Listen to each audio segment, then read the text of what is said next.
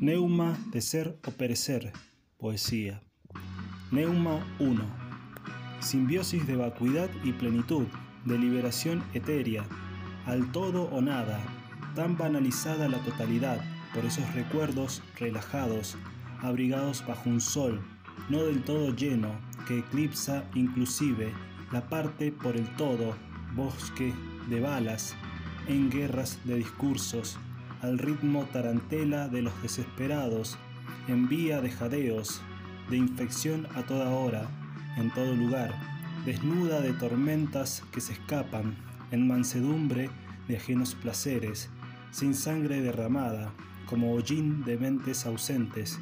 en almas que dejando atrás los cuerpos usan algarabía, escurridiza, maravillosa,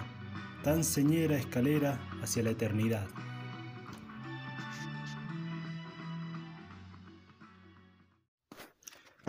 2.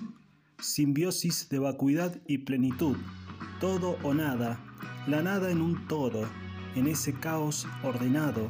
tanto que cuando no es nada, se banaliza en una totalidad, desbordando lo atiborrado en partes de un todo, capcioso a propósito, cual árbol que te tapa el bosque, las mil y una balas de guerras discursivas, de entrevistas que rebalsan, infecciones dominantes, todo el mundo, todo el tiempo, ruinas del mundo, cuando es nada, y como si nada te muestro todo, a toda hora, en todo lugar, y a la vez en ningún lado.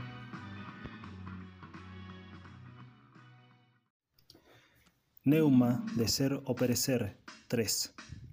Siempre me lo pregunto, a tientas de todo olvido, siempre after chabón, nunca antes personaje, cono sin balance, posterior postrero,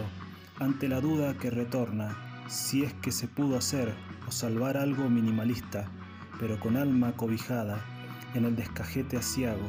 en la nostalgia de los retazos, una vez violentada, la cerradura de la memoria, drenada de recuerdos insidiosos que despliegan la distancia inacible, donde el neuma es acechado por el narcisismo, paciente y voluptuoso, de confesantes reconocidos, apenas limitados a ese instante de tinieblas, donde galopando dromedarios